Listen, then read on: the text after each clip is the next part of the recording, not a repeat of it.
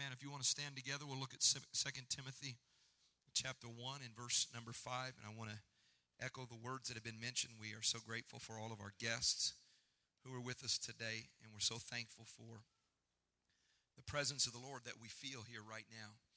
Uh, this last week, my wife and I and, and uh, Pastor Amato and Sister Amber were blessed to be able to attend our uh, general conference for the United Pentecostal Church in St. Louis, Missouri. And it was such a refreshing and encouraging time, faith building time. So you'll just have to forgive me today uh, because I really believe God's going to do something special in this place today because we're gathered together not just to have another church service, but we're gathered together to see what God wants to do in this place. Amen. Amen. Amen. We have one that's going to be baptized in Jesus' name at the end of this service, and we're excited about that. At least one. And uh, then next Sunday, we already have four that are going to be baptized in Jesus' name. So I just feel revival in my spirit. I feel like God is working. Amen. Praise the Lord. Second Timothy chapter 1 and verse 5. Before we read, I want to say again that we're grateful to have all the life kids with us today. And um, when our children are with us on the first Sunday of the month, it's very important, it's incumbent upon us that they have an encounter with God. Because I want my kids to be filled with the baptism of the Holy Ghost.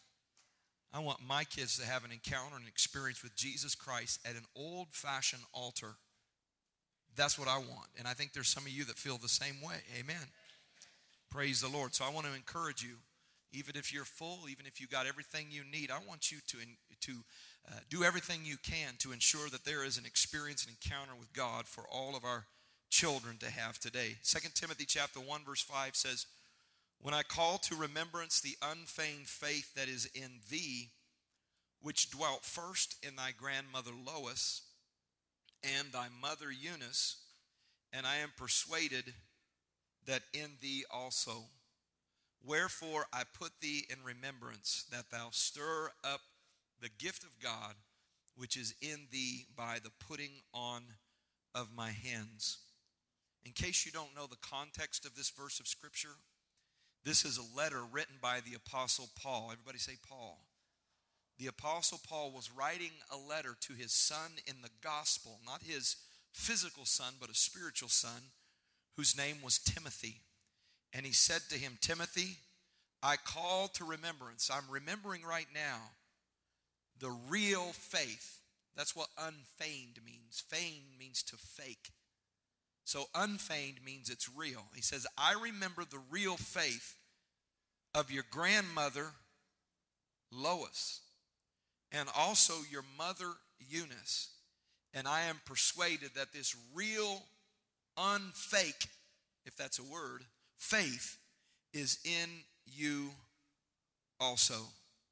So something was transferred from a grandmother to a mother to a little boy who became a young man, who became a son in the gospel to the apostle Paul. Something was transferred from one generation to the next.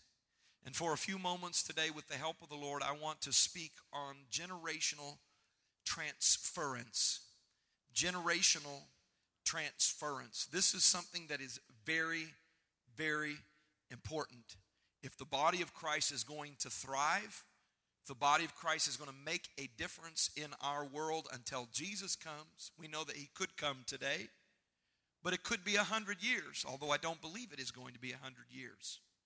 But we understand that it's our responsibility to make sure that something transfers from one generation to another.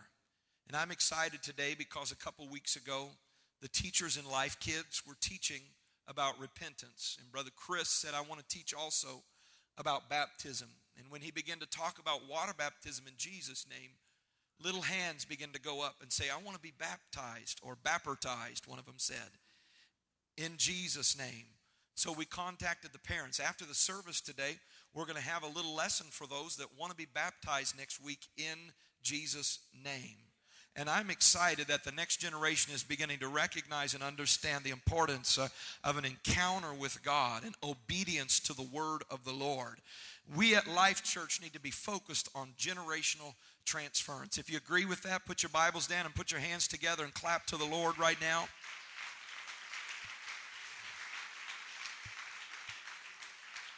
Lord Jesus, we pray, Lord, for your anointing and your touch and your power to be upon the words that are spoken today. But I pray more importantly, Lord Jesus, that in this altar, in just a few moments, that there would be signs following the word of God. That there would be those, if they're sick in their body, would be healed. Those that are experiencing tremendous chronic pain in their bodies would be set free and delivered from pain. Those, Lord Jesus, who are bound up by bad habits and addictions would be set free from those addictions by the power, the name of the Lord, and by the anointing of the Holy Spirit.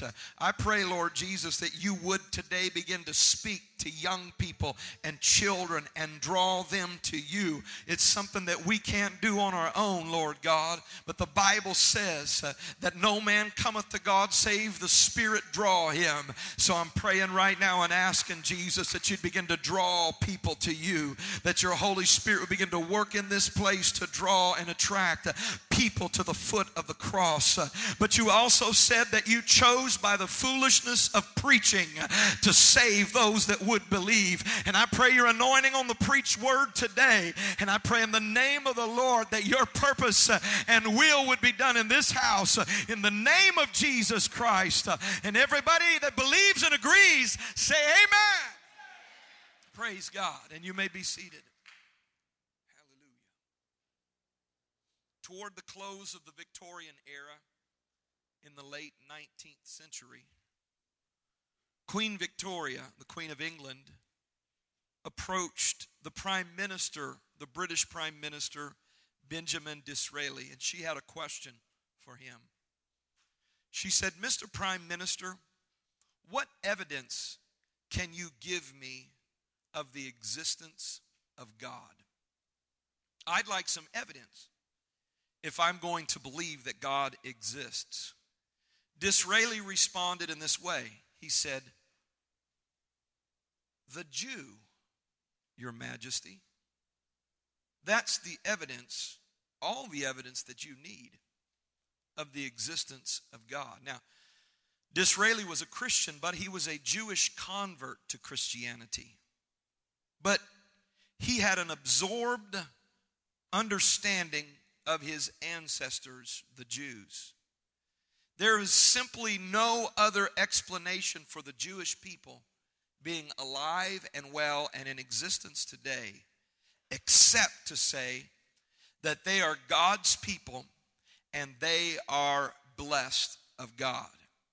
Sociologists are fascinated. Those that study cultures and people groups cannot understand how in the world this small, seemingly insignificant group of people has survived generation after generation after generation.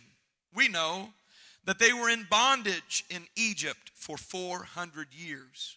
That ought to have been enough to crush any group of people. They've been subjected to ongoing persecution for thousands of years. The most recent that we're familiar with being the Holocaust. Yet each and every time you would count the Jews out, they tend to rise to the surface. And you can consider the extreme number of Nobel Prizes in science that have been won by the Jewish people. An extraordinary amount compared to all other people groups. Why are these people so blessed? Why have these people survived? Why are they in existence today? The first reason is obvious for us that are believers that understand the Word of God. That is because God blessed Abraham. God blessed his covenant son Isaac and his covenant son Jacob, who became Israel. God promised them that I'm going to bless you, and I will bless them that bless you, and will curse them that curse you. Please understand that the blessings of God have no shelf life, they exist for eternity. And the blessings upon the people of Israel and the Jewish people that we see even in 2012 are a product of God's favor being transferred to them. That's why our nation, the United States of America, cannot afford to move away from our long term stance of support for Israel and for the Hebrew and the Jewish people. Can I get an amen? So the children, Abraham, Isaac, Jacob, this child who became Israel received the blessings of the Father. That's the first reason, and we understand this. But a second reason I believe that's very important that the Jews are in existence today and still stand as a witness to the world today is because they understood the importance of generational transference. One of the most important passages to the Hebrews is in Deuteronomy chapter number 6 and verse 4, called the Tetragrammaton. It says this Hear, O Israel, or behold, or listen. Hear, O Israel, the Lord our God is one Lord. And thou shalt love the Lord thy God with all thine heart, and with all thy soul, and with all thy might. And these words which I command thee this day shall be in thine heart, and thou shalt teach them diligently unto thy children. Did you get that? It says diligently, not half heartedly, not randomly not if you get the time. But these words are words that you should teach diligently unto thy children, and shalt talk of them when thou sittest in thine house, and when thou walkest by the way, and when thou liest down, and when thou risest up. And if you study the Jewish people, ancient Jewish, even modern Jewish people, you will discover that this phrase, Deuteronomy 6 4, Hear, O Israel, the Lord our God is one Lord, is something that they teach to their children when they first begin to put together syllables and their first words. And they wish and desire that these be the final words that issue across their lips before they take their final breath and go off into the other world. If they can't speak it, they want it spoken over them. They understand the idea of loving the Lord with all their heart, mind, and soul and strength. And understanding, understanding the, the, uh, uh, the, the, the importance of God's monotheism, that there is one God, is something that has to be settled in their spirit and transferred from one generation to the other. So when they wake up, when they sit down in the house, when they're walking by the way, when they lay down, and when they rise up. They say, Kids, children, it's important for you to understand that there's only one God. He's not a carved or a graven image. He's not an idol like all the other people worship. But there is only one God that is deserving and worthy of your praise and worship. So when they woke up in the morning, they reminded their kids. And when they laid them down to sleep at night, they reminded their children there's only one God. And it doesn't matter what your friends believe, and it doesn't matter what this world believes, and other nations and other people groups believe. There is but one God. Amen. And this God is deserving of your complete devotion, of your total focus, uh, and of your complete love. So, because of this focus, to transfer from generation to generation this statement and the faith associated with it. We see through the Word of God how this was so important. Psalms 145 and 3 says, Great is the Lord and greatly to be praised, and his greatness is unsearchable. Can I get an amen? Verse 4 says, One generation shall praise thy works to another and shall declare thy mighty acts. One generation is supposed to declare the greatness of God to the next generation. So, mom and dad, it's not up to your pastor, and it's not up to a youth director, and it's not up to our Sunday school program to pass this message uh, on to them. We're coming along to help you, but mom and dad, you're one generation, and you're to declare God's greatness uh, to the next generation. Amen. If you've ever been healed divinely, it's important that your kids hear that story from your mouth. If God's ever stepped in, Come on, somebody preach with me right now. If God's ever stepped in and met a need for you where you couldn't find where the answer was going to come from, then your kids need to hear from your mouth the greatness of God. Those powerful moves of God where the Lord delivered and set people free. You need to let your kids know about that. Come on now. When God set you free from your addiction to alcohol, your kids need to know what God did for you.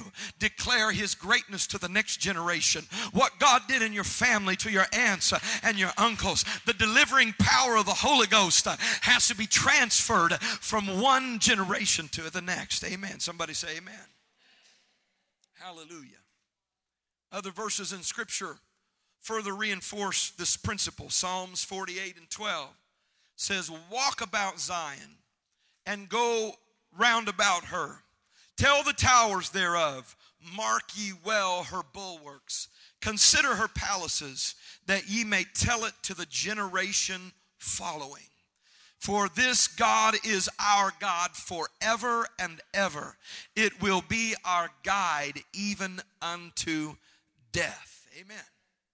Because the opposite is true as well in Judges chapter 2 and verse 10 that if you don't transfer it to the next generation, there can be a generation that rises up that doesn't know the Lord.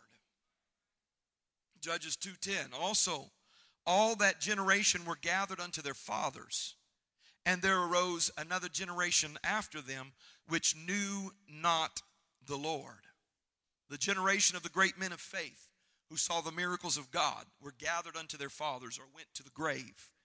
And there arose a generation which knew not the Lord, nor yet the works which he had done for Israel. And the children of Israel, verse 11, did evil in the sight of the Lord and served Baalim, which is a false God.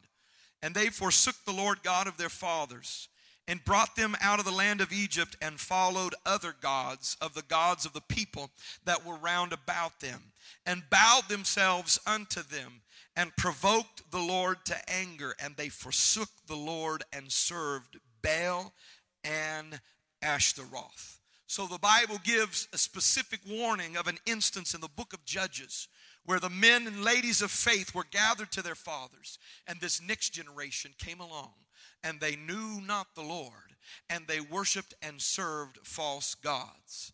I want to remind you today that it's extremely important for us as spirit filled believers to pass the truth and the gospel and the goodness of the Lord on to the next generation. Because, amen.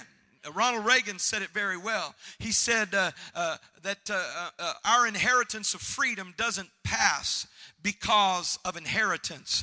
It has to be purchased again and again with each generation because we're so close, not, not that far removed from a generation that would not have liberty and freedom if it's not transferred from one generation to another. And as your pastor today, I stand and I declare to us that it is important that our young people and our children understand scriptural values and understand why the Bible is so important to us uh, and why it is the most important book in the library and why we are, just like the Hebrew people, people of the book.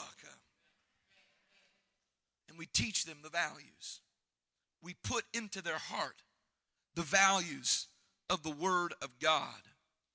See, the distinction of the Hebrew people was marked, first of all, when a little boy was eight years of age and he was circumcised. Genesis 21 and 4. Abraham circumcised his son Isaac, being eight days old, as God had commanded him. And then the Hebrew children were taught. Deuteronomy chapter 6, verse 4 Hear, O Israel, the Lord our God is one Lord. Then the Hebrew children were taught the Ten Commandments. Put God first, have no graven images don't use the Lord's name in vain. Remember the Sabbath day to keep it holy. Thou shalt not kill. Don't steal. Don't covet. All of these commandments were pushed into their heart as they learned this is how we please God, because this is the Word of God. And I believe that biblical values have to be transferred to our children. We must teach them, first of all, by modeling by example. Because it's a fact. You could tell your kids whatever you want to, but if you don't practice what you preach, they're going to look at what you do more than listen to what you say. Amen? Is that not true? So, being a godly person is essential to transfer. You can't transfer something you don't have, and you can't transfer something that you are not. But even if you're a child of God and you're living for God, it's important to instruct and teach your children on biblical values. You have to ask yourself this question What are the values that I want my children to have? What am I trying to establish in my family? And how can I create these values in such a way to protect them from intrusion from the outside and infiltration of external elements? I want you to imagine with me right now. Picture your children at their current age, and then I want you to picture them as grown ups. Picture them in their 20s. Picture them as they finish college and get their jobs. What values would you like for your children to have? You have a dream of what kind of parent you would like to be, what kind of person you would like your child to be. What can you do to establish these values in your children? as I mentioned, children learn values from the conduct of their parents. Guess what? It's a challenge because we live in a world we live in a world that is not conducive to teaching values to your kids. We live in a world of idolatry, right?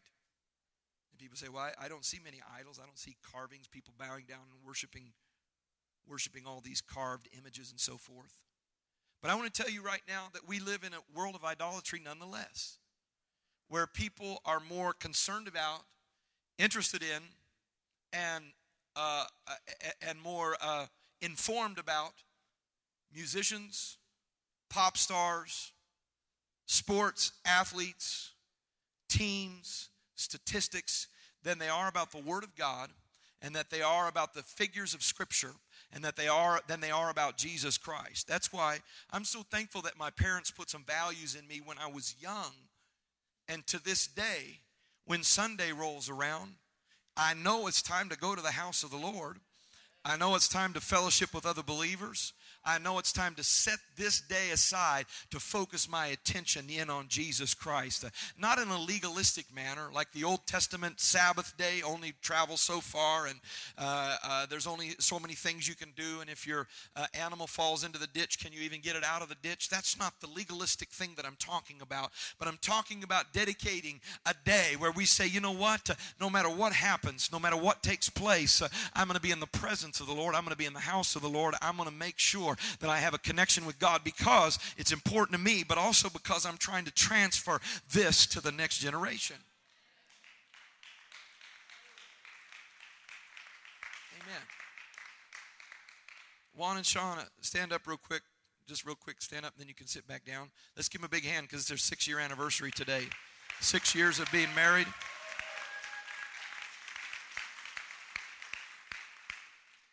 Doesn't happen every year on Sunday, but today it happened on Sunday. They're in the house of the Lord today, even on their anniversary. You know why? Because it's important to them, but also because they have little eyes that are watching them to find out what are your values, mom and dad? What are is really important to you? And you begin to put this into your kids, uh, not just by telling them that God's important and not just telling them that, hey, I love Jesus, but by getting your carcass out of bed. And when you had all these other things that you could do and all these other things on your priority and schedule, you say, we're going to the house of the Lord today because God is number one in our life. And Sunday's the first day of the week, and we're going to walk our family into the house of God and we're going to pray together. We're going to lift up Jesus together. We're going to worship Jesus together because I understand that it doesn't matter what I believe, but it's what I do that transfers this. Transfers from one generation to the next. Because there's a generation coming on that needs the gospel. There's a generation coming on that needs salvation. And I hate to, I, I hated to accept this fact, but I realized the other day that I'm not young anymore. And I can't really connect with teenagers like I used to because I've gotten old. And they look at me and they look at my little pot belly. And they look at these wrinkles around my eyes. And they're like, hey, you know what? I like you. You're cool. You got all together, but you don't know where I am and what I'm going through. But if we transfer this gospel to the next generation, then there's going to be leaders that will stand up from among them that have values that are similar to mine, that were similar to my father, that are similar to the apostles, that are the similar to the apostle Peter and the apostle Paul, that can take this message to the next generation and the values. We could talk about many values, the values of the importance of worshiping only one God. And there can't be anything in our life that competes with our relationship with God the value of respecting all people, regardless of where they come from, how much they have, what color their skin, or what language they speak. Teaching them to be humble as the Bible instructs us to be humble. Teaching them to be honest, even when it's to their advantage, to twist the truth or be a little shady. Teaching them to live a moral life uh, because their body is the temple of the Holy Ghost uh, who is in them, whom they have received from God. We are not our own, we are bought with a price, therefore, honor God with your body. Live a righteous and moral life. Uh, teaching them to be generous uh, with their time, investing their time in other people, investing their time in the kingdom of God. Teaching them to be generous with their money. Teaching them to practice what they preach uh, and not be a hypocrite and say one thing and do another. Teaching them not to be self righteous, recognizing that no one is perfect and all of us are sinners. Teaching them not to hold a grudge judge uh, when someone does wrong to them and teaching them the important message. Uh, if they miss out on this, they'll miss out on heaven. And that is that they've got to forgive one another as they've been forgiven by God. Values that have to be passed, sometimes forcibly, but usually just by example and lifestyle and instruction from one generation to the next. You matter. You're valued. You have God's anointing on your life. Protect that anointing. You don't want to take that anointing certain places. You don't want to do certain things with the anointing of God. Oh, God, help us. God's put favor in your life. God's put anointing upon you. I don't want you to defile the temple of the Holy Ghost, uh, but I want you to be a righteous example. I want you to live in this world with God's anointing saturating you. Come on, somebody. When you get a little child, five and six years of age, seven, eight years of age, ten years of age, receiving the baptism of the Holy Spirit, there is an anointing upon their.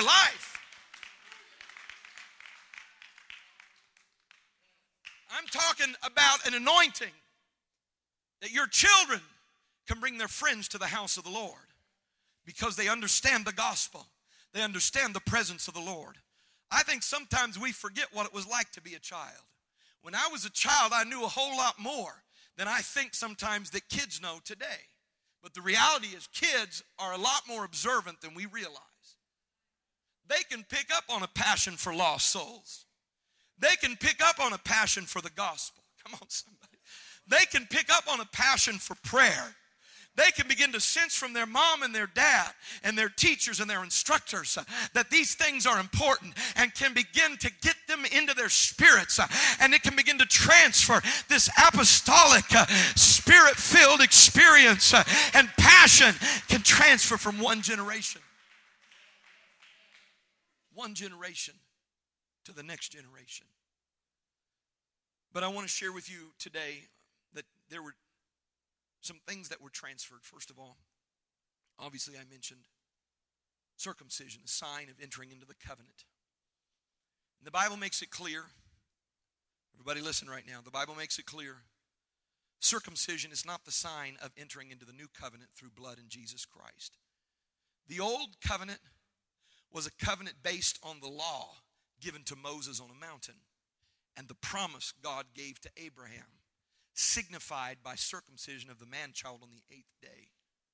But the new covenant in the blood of Jesus Christ is through circumcision, but not a circumcision that's a surgical procedure where there's bleeding and a little boy crying. But it is a spiritual procedure, it's circumcision of the heart. But the Bible lets us know in Galatians and in Colossians that this spiritual circumcision is connected and associated to water baptism in the name of Jesus Christ, which is where we enter into covenant with Christ Jesus because we have put our faith in the name of Jesus Christ to wash our sins away. When you go down in the waters of baptism, you are saying, in essence, that I believe that I can't be saved by my good works. I've got to have the name of Jesus called over me for deliverance from my sins. And just like the name of Jesus spoken over my body when it's sick uh, can cause sickness to flee, the name of Jesus spoken over my body when I'm baptized in water is has the power to forgive and wash away sins. That's why the Bible said Jesus himself said, "You will receive remission of sins through my name." That's why the Bible says there's no other name under heaven given among men whereby or by which you must be saved. I've got to be saved through the power of the name of Jesus Christ. Because there's no other name under heaven given among men whereby ye must be saved. And it's putting faith in Jesus' name. It's not because of the water. The water doesn't wash your sins away. Amen? It is obedience to the scriptural principle where Peter said, Repent and be baptized, every one of you, in the name of Jesus Christ for the remission of your sins, and ye shall receive the gift of the Holy Ghost. Do I have any believers in the house that understand again? And not only do our kids need to be baptized in Jesus' name, but they need to understand why it's so important for their friends to be baptized in the precious name of Jesus and their parents to be baptized. Somehow, this essentiality and this sense of importance and this sense of biblical uh, uh clarity has to be transferred from one generation to the next repenting of our sins, being water baptized in the name of Jesus, receiving the gift of the Holy Spirit with the evidence, the initial evidence of speaking in tongues. This is the way they did it in the book of Acts, and this is the way we do it at Life Church in 2012. Uh, we say, just like the apostles say, repent of your sins, turn away from your old life, and you can have a new life. Amen. Anybody glad that you got new life in Jesus today?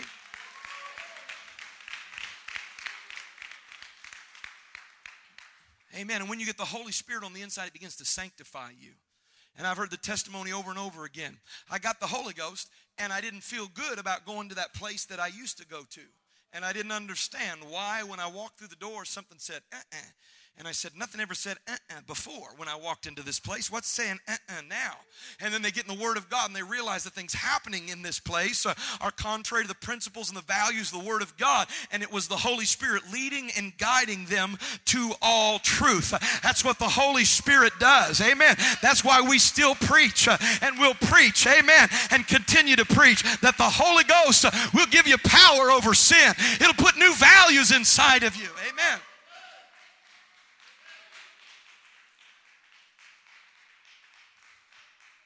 So they understand the distinction of these marks of separation, the convictions about circumcision.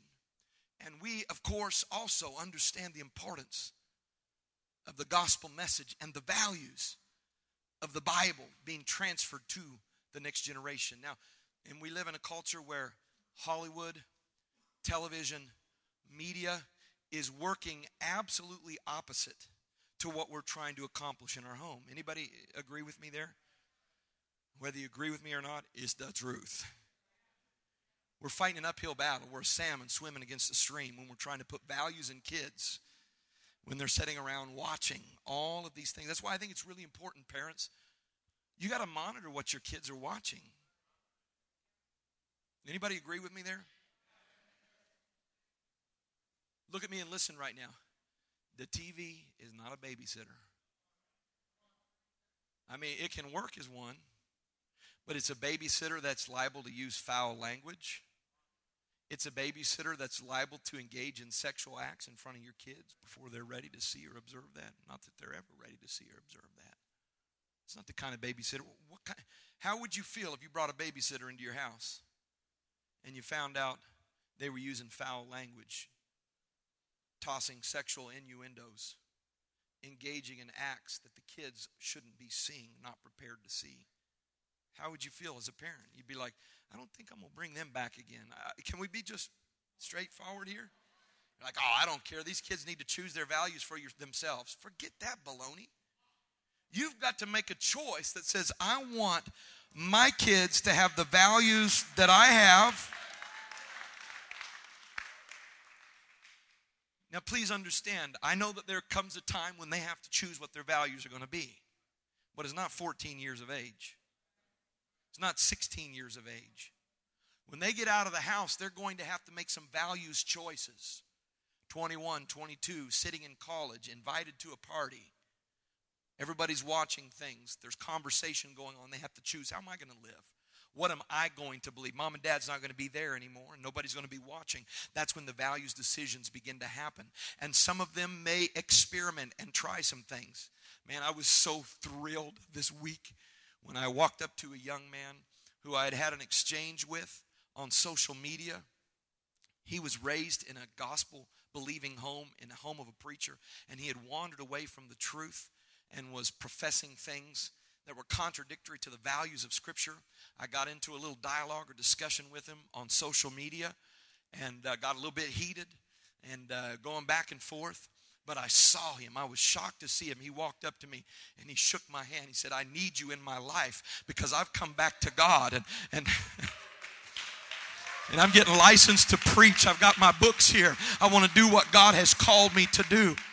We met in the airport yesterday with a, a, a, couple who are ministers in Arizona that are friends of ours, and their son had walked away from God. Even though he'd been raised in church, he made choices. Uh, he saw uh, hypocrisy. He saw people playing church in church, uh, and it messed with his head, and he went out and did all kinds of crazy stuff. Uh, but he was with his dad. His dad took him to India, and they were in a church service, uh, and somebody in the back began to speak in other tongues, even though their language uh, was Hindi, I think it is. They began to speak in other tongues tongues. And when he heard them speaking in that heavenly language, he began to break and tears began to flow. And now he's back in church leading the music in his parents' church. And I want to tell you today, it excited me and thrilled my soul because I knew even though they had wandered, there was values that had been put into them and it was transferring from one generation to the next generation. Mom and dad, don't get stressed or worried. Pray for your kids. Believe that you put something in them. You're praying something in. You're you're believing something into them.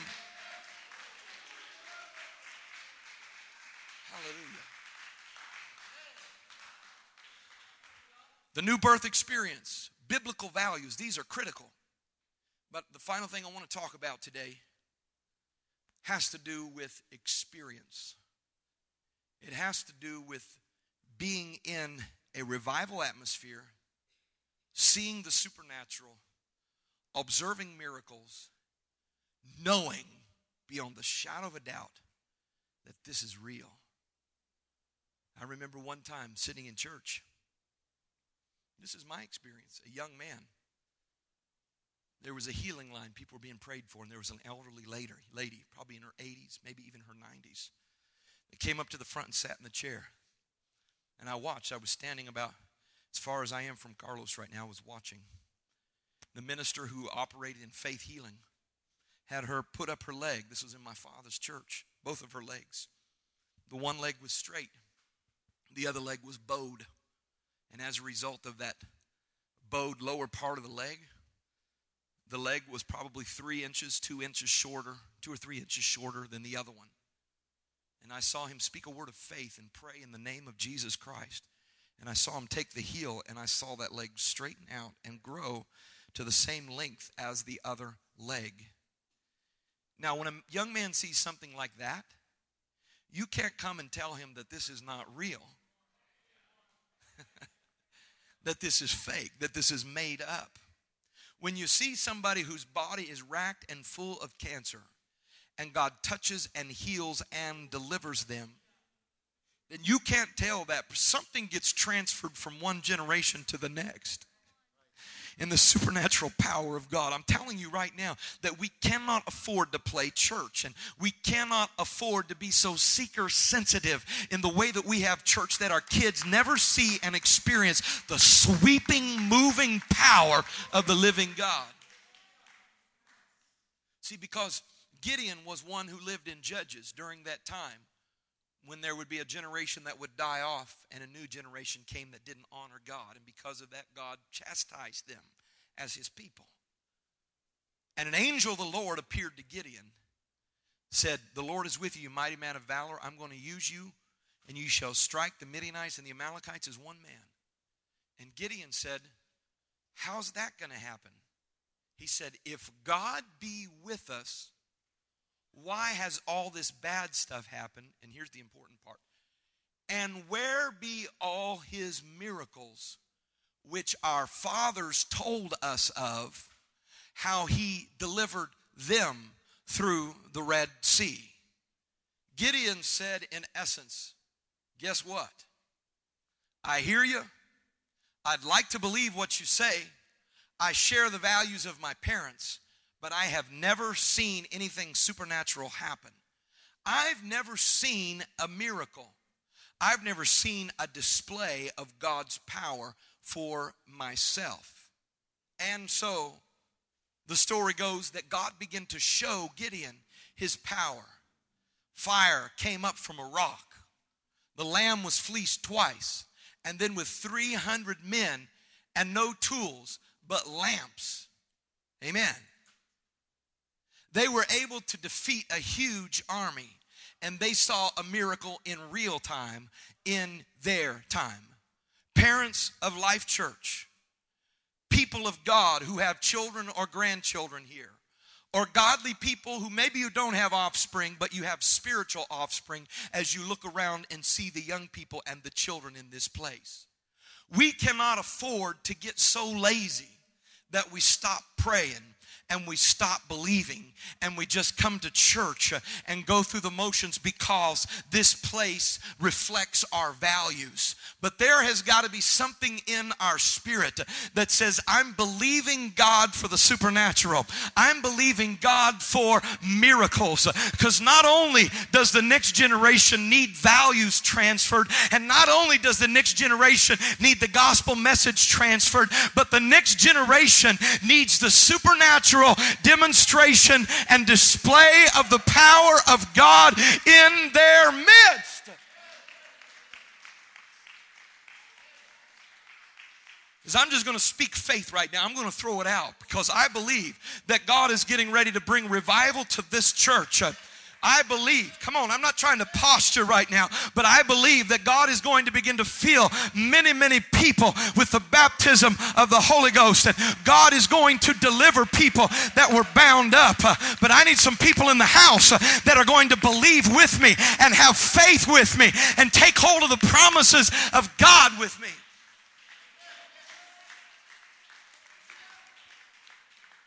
I just believe there's going to be miracles that are going to happen in our midst. Certifiable miracles where people can say, hey, look what God did. Look what God did in this life. And when we come to the house of the Lord, amen, I'm tired, sick and tired of going through the motions of having church. Because if you want a church like that, there's church after church after church after church that you can go to. You can even go to churches where they hand you a program. Everything's going to happen minute by minute in that service. You can go there. But that's not what I'm interested in. I'm interested in a demonstration of the power of God because we've got to transfer something from one generation to the next generation. And it's not enough just to pass on values and it's not enough just to pass on an experience, but there's got to be faith that's transferred. I saw it in your grandma Lois. It was faith. I saw it in Eunice and I see it in you. You've got faith to believe for miracles. You've got faith to believe that God is going to answer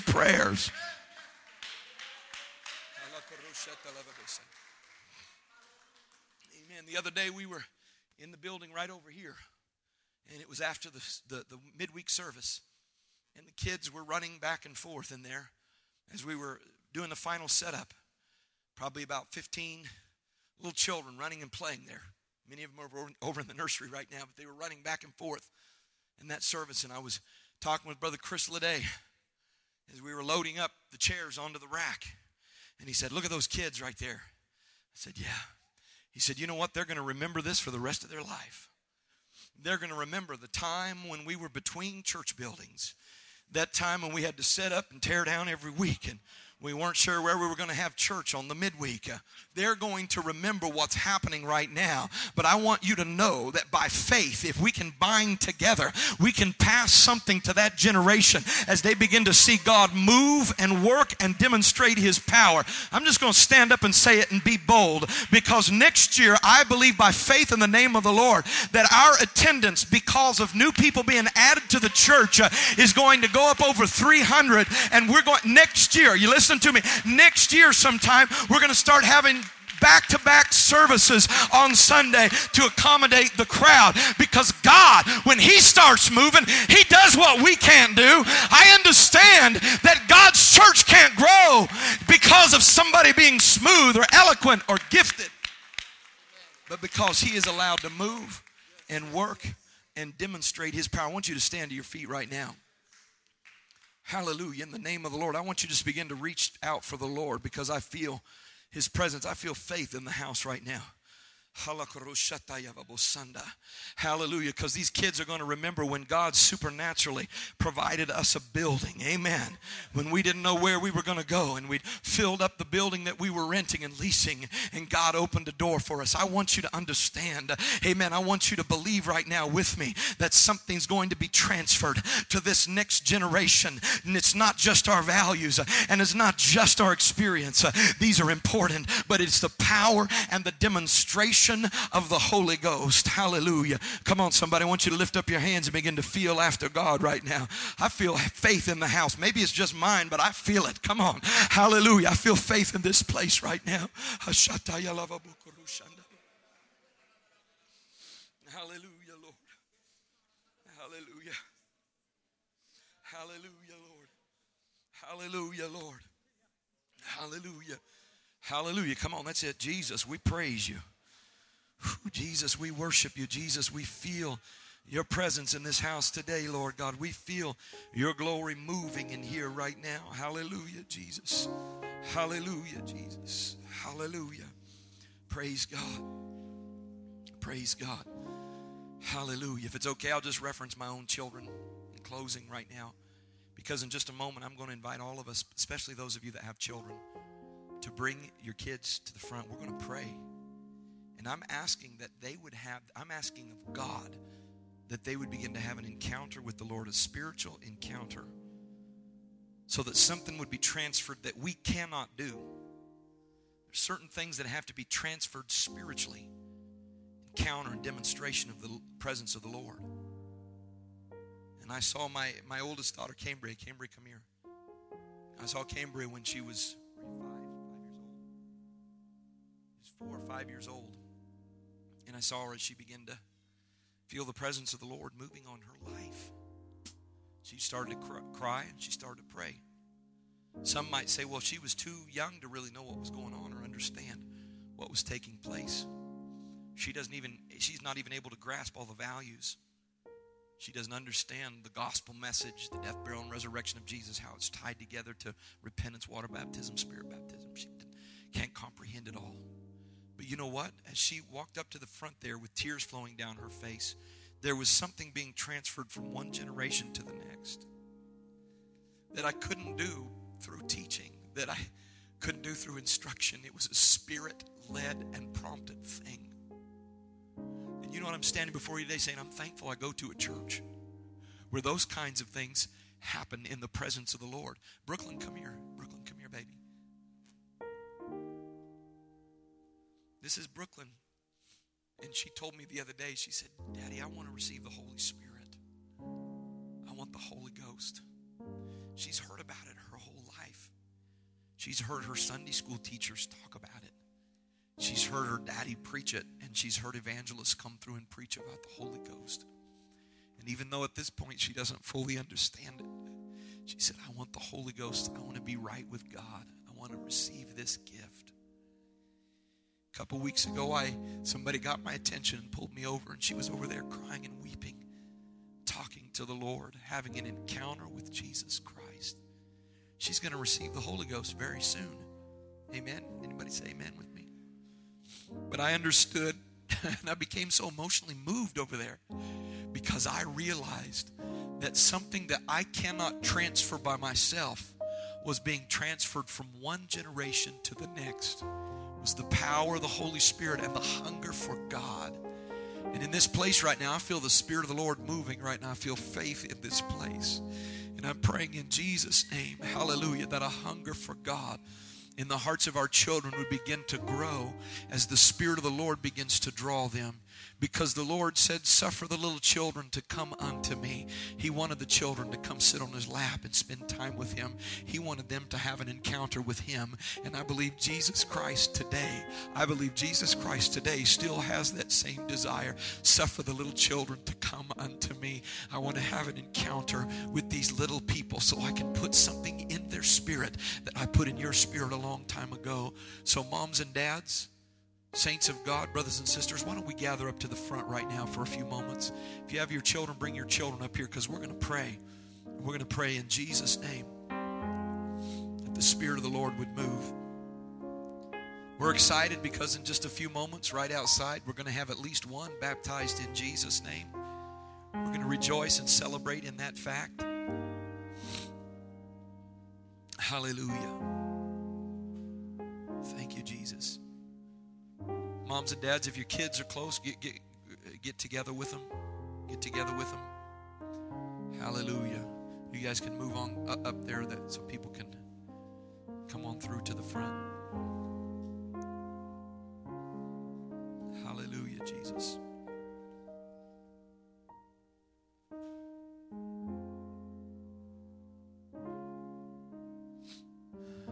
Mom and Dad, here's what I want you to do.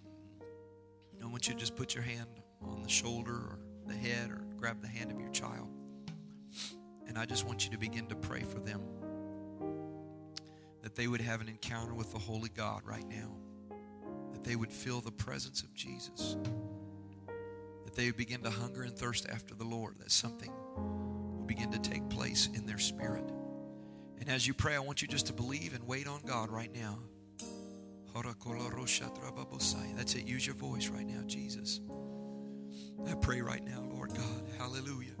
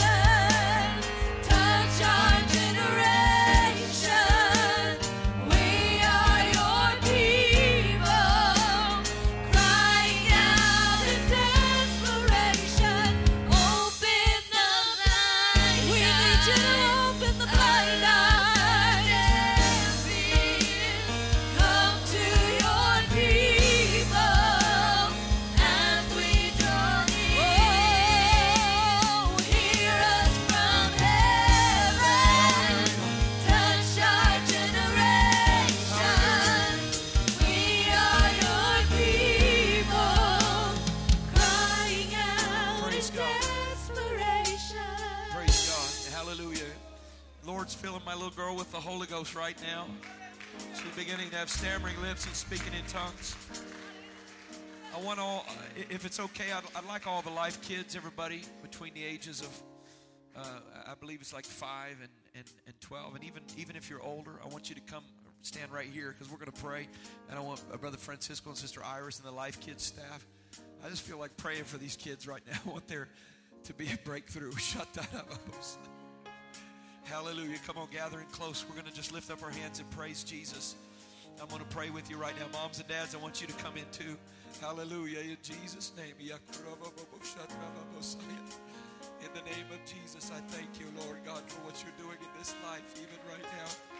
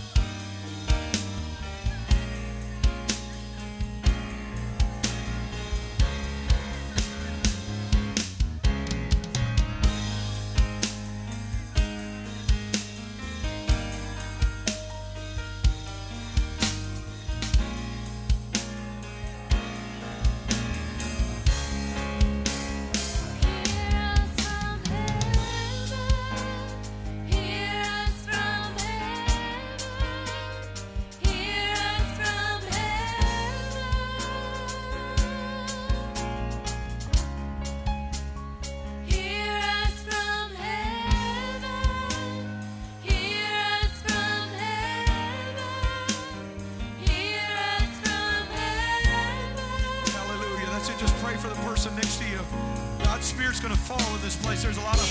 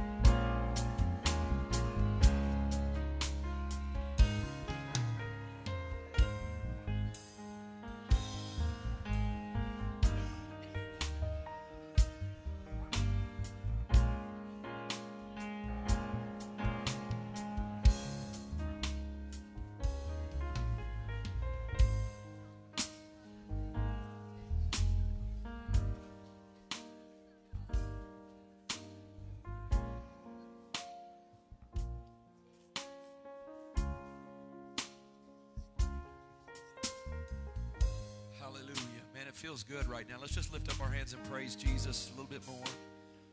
This is what we came here for. We didn't come just to go through the motions of a church service. We came to have an encounter with the presence of the Lord. Jesus, I love you. Jesus, I worship you. You are my God too. I love you, Jesus. And I surrender my life completely in your hands, Jesus. I want your will to be done, Lord God, and I want your glory, Jesus, to be manifest in my life, Lord. I love you so much, Jesus, and I praise you. You're beautiful to me, Lord God, and I love you above all things, Jesus. You are number one in my life. I love you so much, Jesus, and I want your Holy Spirit to be in me, Lord God, and to move over me and through me, Jesus. I want to win people to you, Lord God. I want the gospel to be the most important thing in my life, Jesus. Besides you yourself, Lord. I love you, Jesus. I love you, Jesus. I love you, Jesus. King of kings and Lord of lords, Jesus. I love you. Jesus, I praise you. Jesus, I worship you.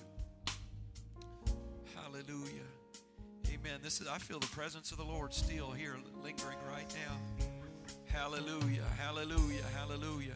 Amen. Why don't you, if you got your kids, just take them close and hold them for a minute. Just embrace them, give them a hug, just pray a blessing over them this week at school. Pray that God would be with them.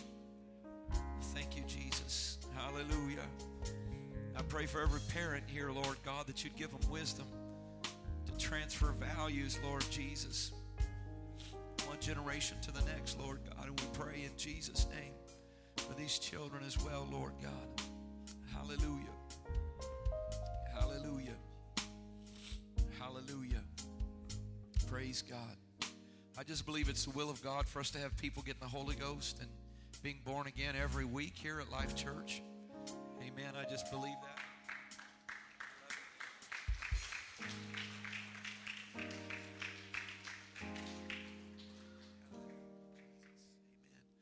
Praise God. And I just believe it's it's starting right now and it's going to continue steady, steady, steady. It's going to grow. Amen. And uh, is are you Brandon? Brandon? Uh, was baptized the uh, last Tuesday night and he came up out of the tank and we were praying with him. And then God baptized him with the Holy Ghost. And he's starting a journey with Jesus Christ and he wants to bring his friends with him as well. Isn't that exciting? Praise God.